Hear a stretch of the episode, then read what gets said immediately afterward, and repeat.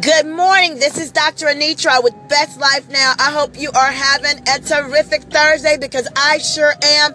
I'm excited. Yes, the Houston Astros won and we are so super excited about this World Series. All right, Houston, just what we needed in the nick of time after Hurricane Harvey. But look, I have an amazing word for you. God spoke to me this morning and he said these words. Your dry season is over. Some of you have been in a dry season. Some of you have been having your worst days. You've been experiencing lack, limitation, frustration, agitation, all the Asians and Tations like never before. But let me tell you something. Just like all good things come to an end, as they say, the old cliche, so do those difficult times. And friend, I'm here to announce to you today that your dry season is over. Your days of lack, your days of not enough, your days of just enough to get by, your days of waiting in the water, your days of being stuck in the miry clay, your days of walking in murky days are over. Friend, your days of desolation are done.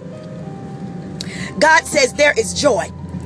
I'm reminded of the scripture that says joy comes in the morning. Friend, your morning time is here.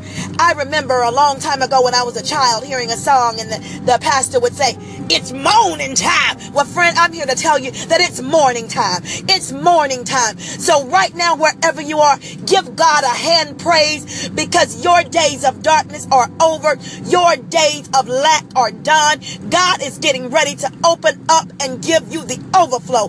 Now, in the name of Jesus, I just see it. I see the rivers of running water flowing in your life. I see overflow in your finances. I see overflow in your health. I see overflow in your relationships. I see overflow in opportunities to utilize your gifts that God has placed in you. I see overflow in your life. I see overflow in your life. I see overflow in your life. You know, when you've been broken, sometimes it seems like, I don't know how I'm going to get out of this.